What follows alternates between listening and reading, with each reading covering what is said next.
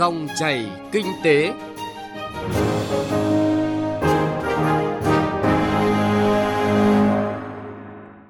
Các biên tập viên Thành Trung và Xuân Lan xin kính chào quý vị và các bạn.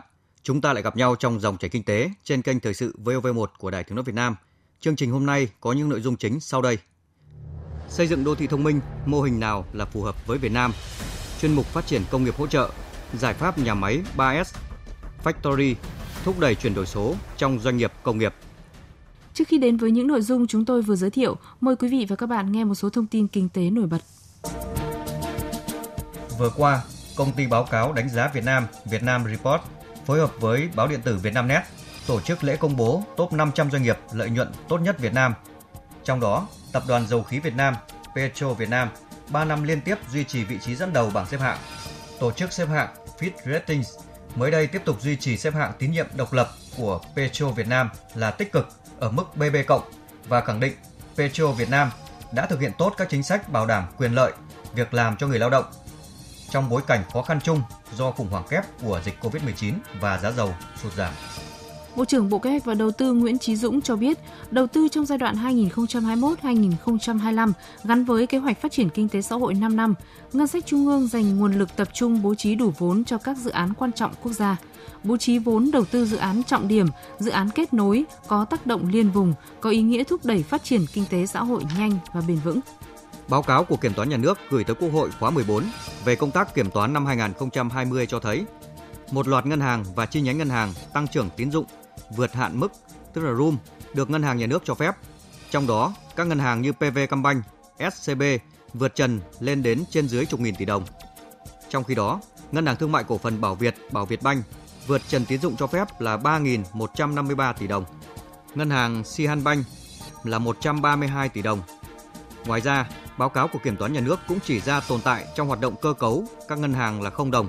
Trong đó, đến tháng 9 năm 2020, vẫn chưa có phương án cơ cấu khả thi được phê duyệt đối với 3 ngân hàng được ngân hàng nhà nước mua bắt buộc, mặc dù tình hình tài chính của các ngân hàng này ngày càng khó khăn, lỗ lũy kế tiếp tục tăng. Ngân hàng Chính sách Xã hội đã ban hành văn bản nghiệp vụ cho vay với người sử dụng lao động để trả lương ngừng việc cho người lao động theo hướng nới lỏng hơn.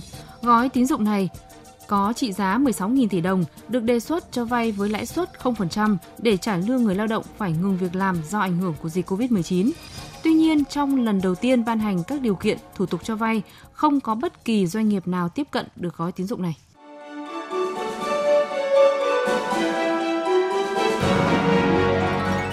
Dòng chảy kinh tế, dòng chảy cuộc sống.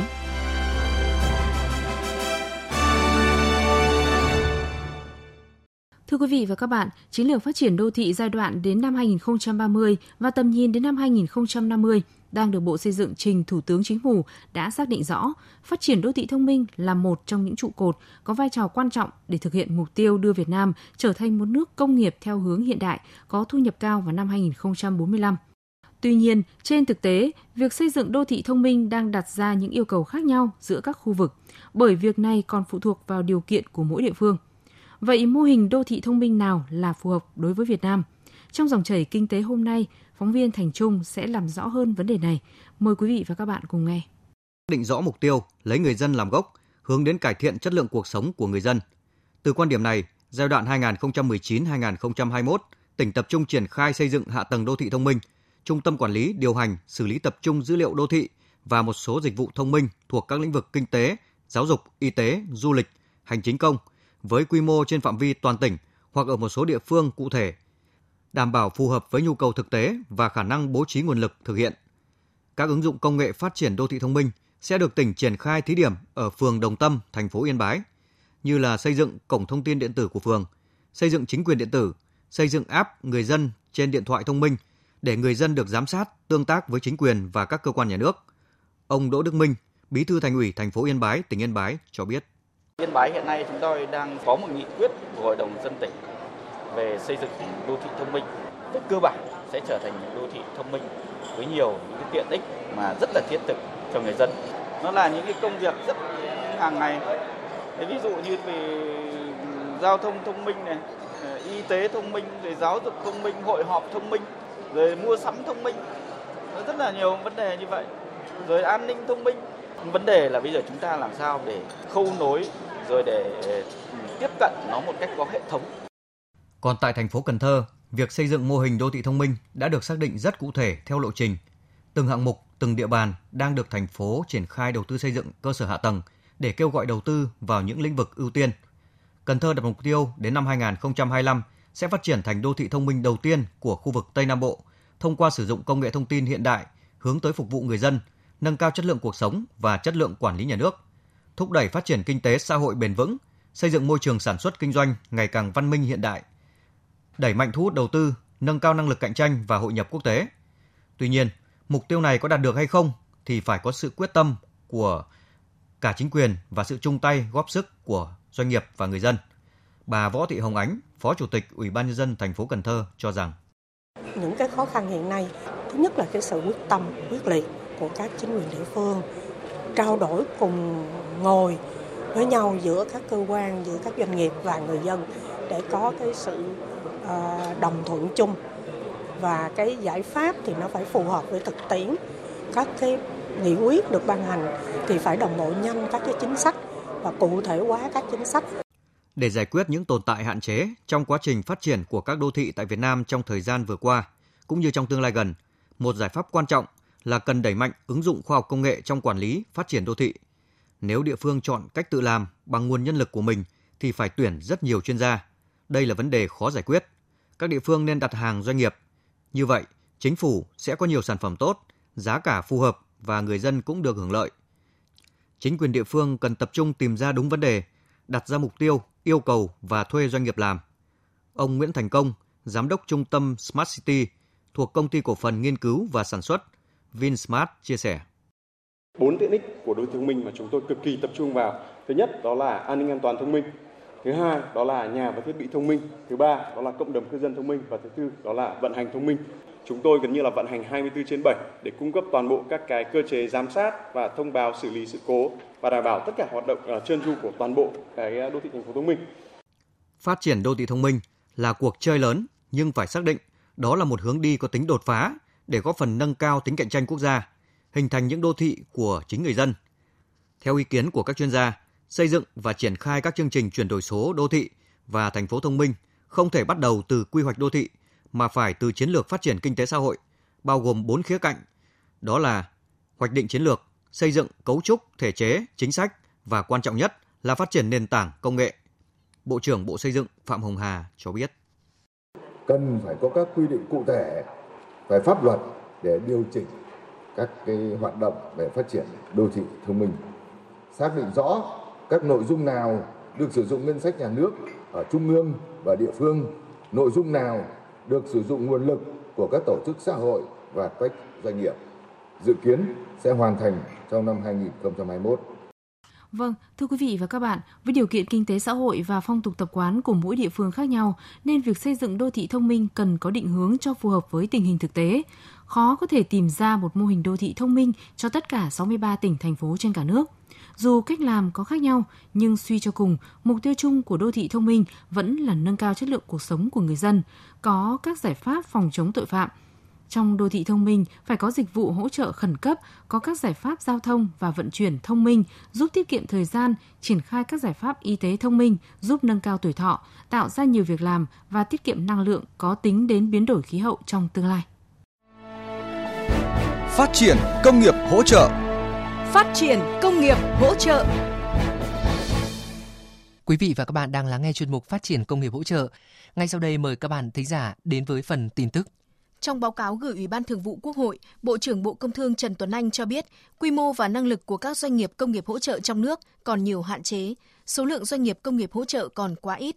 Hiện trên toàn quốc, trong số khoảng 1.800 doanh nghiệp sản xuất phụ tùng linh kiện, trong đó chỉ có khoảng hơn 300 doanh nghiệp trong nước tham gia vào mạng lưới sản xuất của các tập đoàn đa quốc gia tỉnh Thanh Hóa đang nghiên cứu ưu tiên bố trí vốn ngân sách và tập trung huy động tối đa các nguồn lực để đầu tư kết cấu hạ tầng khu kinh tế Nghi Sơn và các khu công nghiệp theo hướng hiện đại.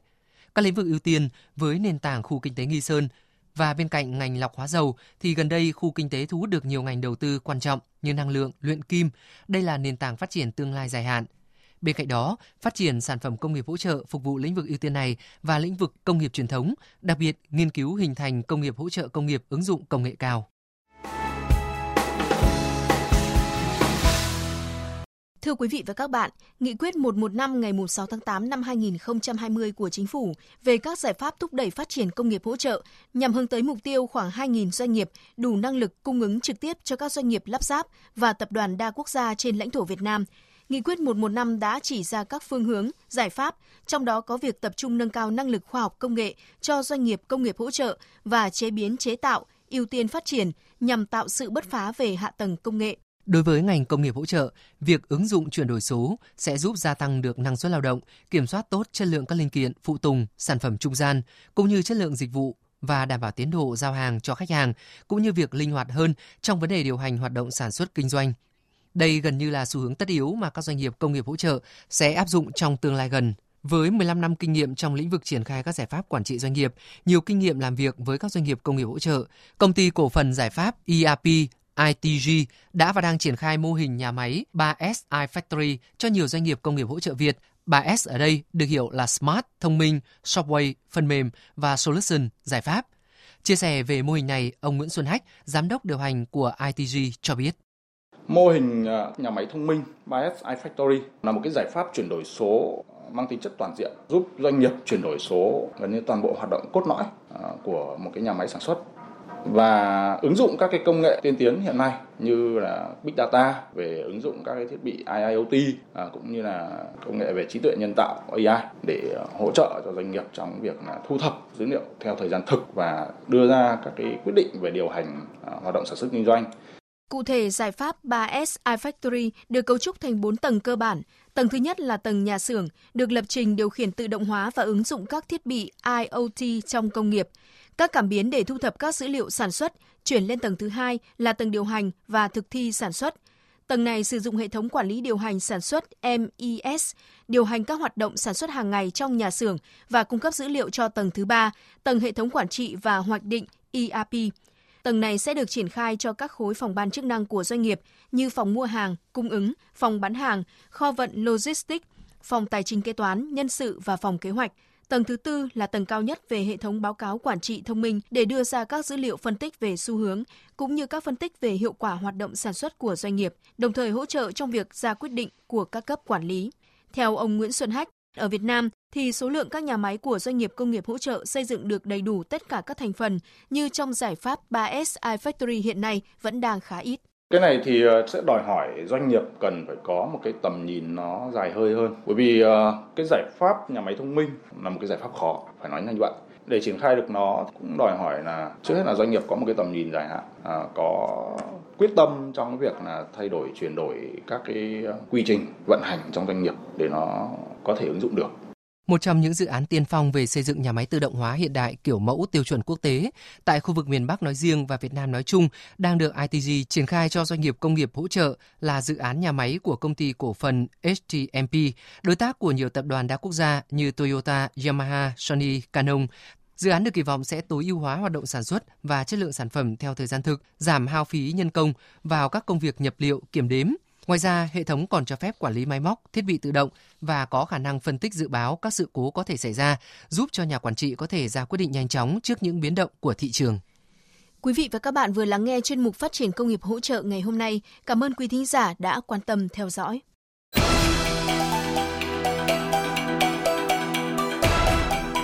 Chuyện thị trường Thưa quý vị và các bạn, Thời gian gần đây, thị trường bất động sản tại Bình Dương tăng giá liên tục đã tạo ra cơn sốt đất nền. Lợi dụng tình hình đó, nhiều đối tượng có hành vi làm giả giấy chứng nhận quyền sử dụng đất hay còn gọi là sổ đỏ để giao dịch nhằm chiếm đoạt tài sản. Những cuốn sổ đỏ được làm giả rất tinh vi, khiến không ít người dân sập bẫy. Phản ánh của Thiên Lý, phóng viên thường trú tại thành phố Hồ Chí Minh. Hơn 10 năm đến Bình Dương mưu sinh, anh Nguyễn Anh Vũ, 30 tuổi, quê Bình Định, dành dụm được vài trăm triệu đồng để mua đất cất nhà Đi làm về, thấy dọc đường treo bảng bán đất giá rẻ ở khu công nghiệp Mỹ Phước 4 thuộc thị xã Bến Cát, tỉnh Bình Dương, nên anh đã liên hệ hỏi mua. Sau đó, anh Vũ được môi giới dẫn đi coi đất. Vị trí, diện tích và giá cả phù hợp nên anh quyết định cọc 20 triệu đồng bằng hình thức chuyển khoản. Bởi theo lời người môi giới, chủ đất sống ở Hà Nội nên không thể giao dịch trực tiếp. Năm ngày sau, môi giới liên tục hối đi công chứng để sớm hoàn tất việc mua bán, nên khiến anh Vũ nghi ngờ Lấy lý do cần hỏi thêm ý kiến gia đình, anh Vũ được môi giới gửi cho bản photo sổ đỏ. Cầm bản photo sổ đỏ đi kiểm tra thì anh Vũ mới biết hồ sơ đất mà mình mới đặt cọc tiền là không có thật.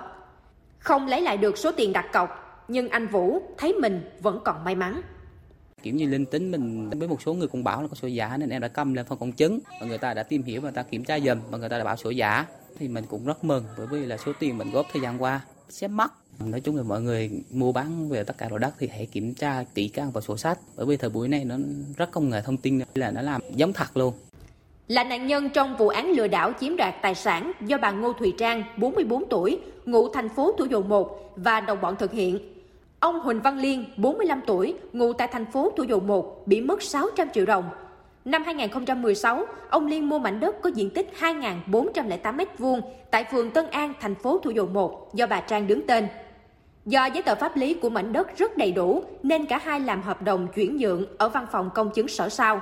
Sau đó, ông liên hệ với văn phòng đăng ký đất đai thành phố Thủ Dầu Một, trích lục hồ sơ địa chính để chuyển nhượng cho người khác thì mới biết sổ đỏ giả. Sự việc được trình báo cơ quan công an. Cơ quan công an xác định bà Trang đã làm nhiều sổ đỏ giả của mảnh đất trên để bán cho nhiều người, chiếm đoạt nhiều tỷ đồng. Bà Trang vào tù, nhưng những nạn nhân như ông Liên vẫn chưa nhận được tiền bồi thường. Ông Liên cho biết gia đình tích cóp nhiều năm nên rất mong nhận lại được số tiền đã mất. Ông mong muốn phòng công chứng nên làm đúng thủ tục để tránh rủi ro cho người mua. Về phía công an, đừng đùn đẩy trách nhiệm khiến sự việc kéo dài.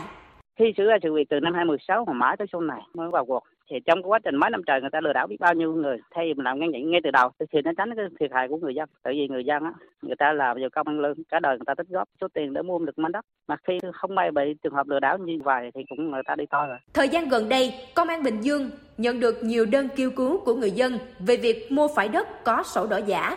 Thủ đoạn làm sổ đỏ giả của các đối tượng này rất tinh vi. Có sổ đỏ được làm từ phôi thật do Bộ Tài nguyên và Môi trường cấp cho các địa phương. Từ phôi thật này, các đối tượng in nội dung số thửa, chủ đất, vân vân để lừa người mua.